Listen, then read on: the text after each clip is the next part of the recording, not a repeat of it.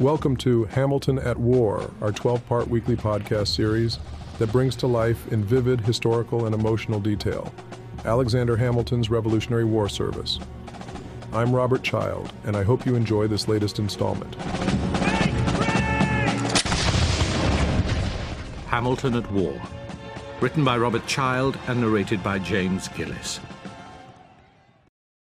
Ragged, half-clothed, weary continental soldiers braced themselves against a biting early December wind as they marched slowly into an ice-encrusted field.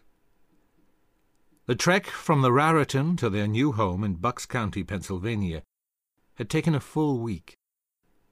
They had just crossed the Delaware and were completely exhausted. Washington rode his horse back along the column, encouraging his men.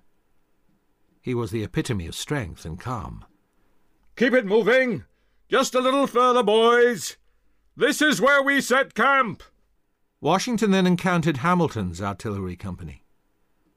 Hamilton, who was sickly and exhausted from his exertions and the march, raised a hand and saluted weakly. My compliments, Captain. Your company's stand at the Raritan was a sight to behold. Well done, sir. The young commander brightened. Thank you, Your Excellency. Then Hamilton sneezed. I'll see to it that accommodation is made for you at Colonel Knox's headquarters. We need artillerymen like you in good health. Washington nodded warmly and resumed his ride up the line. He was not always quick to bestow praise, but seldom withheld it when it was due, and this only deepened his men's devotion. Thompson joined Hamilton, who watched his general continue to ride on. He inspires with his face of fortitude and resolution. Thompson replied, Ay, that he does, sir. That he does. Washington, with his servant Billy Lee, peered across the icy Delaware from the Pennsylvania side, and through the fading rays of daylight to the Hessian garrison at Trenton, New Jersey. Laughter and song floated across the river to Washington's ears. A celebration was under way. Six Hessian mercenaries wearing navy blue frock coats trimmed in red with white vests and breeches enjoyed their beer at a rustic local tavern. Several were glassy-eyed and three sheets to the wind as they warbled through a regimental song around a hearth. Ihr lauschigen Rebellen, ihr Gebt vor uns Hessen acht, Juchheißer nach Amerika der Deutschland gute Nacht. Washington on the Pennsylvania shore tilted his head, listened, and thought a moment longer. His eyes widened with an idea. Washington returned from the Delaware to his large headquarters farmhouse, the Keith House, which was set low in a meadow in the shadow of Jericho Hill. By the next day he was deep into planning. He arched over a broad pine table, poring through his maps. A pale winter sun streamed through large windows. The leader of the American cause checked and double-checked distances on the parchment map with his surveying tool. Washington was plotting and identifying the closest roads leading to the small mill town across the river. Trenton.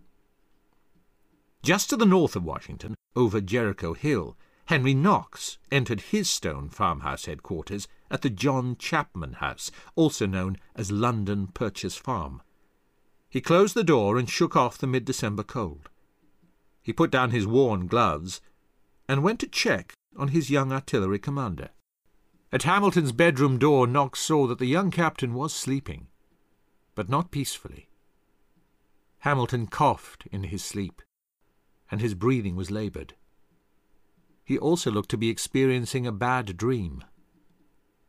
Knox's face betrayed concern. St. Croix Island, twelve years earlier. Crash! A dish shattered on a wall, thrown by a woman in her late twenties with long reddish-brown hair. The woman was world-weary Rachel Hamilton, and she was at her wits' end with her always on the verge of a fortune husband, Scottish-born James Hamilton, I am tired of living in these rags and the boys always being in want of food. Get out! she repeated louder. Get out! I have a good mind to do just that, woman, and not return this time. Rachel sneered. You worthless excuse for a man. You stinking pathetic whore, he said in return. Outside the cottage, eight-year-old Alex Hamilton Frail, with wispy reddish-orange hair, with his ten-year-old brother, huddled together, listening to yet another fight. Rachel's husband stormed out the door past the frightened boys. Papa! Where are you going? Alex shouted.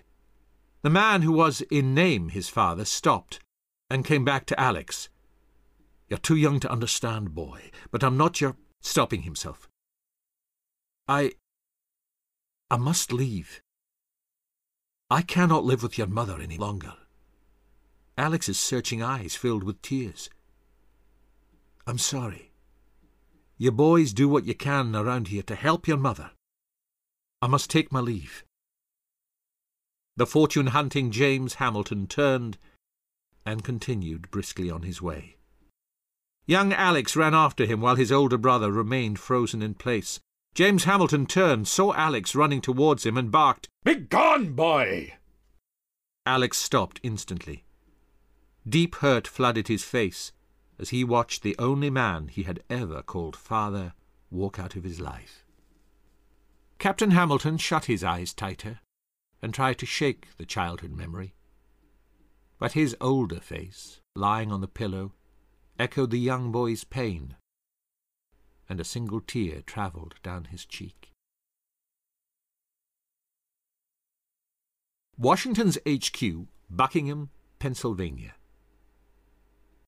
General Washington had set the maps out and had battle groupings arranged and spread on the table. He was about to reveal his plans to his closest confidant. Two sentries guarded the door. Local man Elbert Humphreys 19, on guard with an equally young Stuart Jones, was cold and hungry. General Greene arrived at headquarters as the sun hung low in the sky and moved past Humphreys and Jones. He was shown in by Washington's adjutant general, former Philadelphia lawyer, 30-year-old, prominent-nosed Joseph Reed. Outside at his post, Humphreys shivered and griped. Generals, they have the life. Hey, Stuart. Stuart nodded his head in agreement. The rest of his body was too frozen to move. Humphrey said, Warm beds, good food, and we stand out here freezing our asses off? Is this the liberty and equality we fight for? Greene entered the map room with Reed and looked quizzically at Washington's plans carefully laid out on the table. Greene asked, A plan of battle, Your Excellency? Washington, focused on the maps and papers, dispensed with pleasantries. I have decided to move on Trenton, Christmas night. Greene caught his breath, then opened his mouth to protest, but thought better of it. Yes, sir, he obediently replied, betraying his lack of confidence. A decisive blow must be struck, Nathaniel. Absolutely, General, but it would certainly be a bold undertaking with the weather and condition of the men. Washington turned to him, intense. Yes, a gamble. But we have no choice. We either sit here or act. Washington moved to the window and looked out at his troops encamped around his headquarters farm. Humphreys noticed Washington at the window and slid closer to eavesdrop. Stuart stared strangely at Humphreys. Washington peered through the glass and said, we must seize the Trenton garrison now. Enlistments are up at the month's end. The majority of the army, the veterans who sacrificed most, I cannot trust them to remain. The American commander then returned to the table.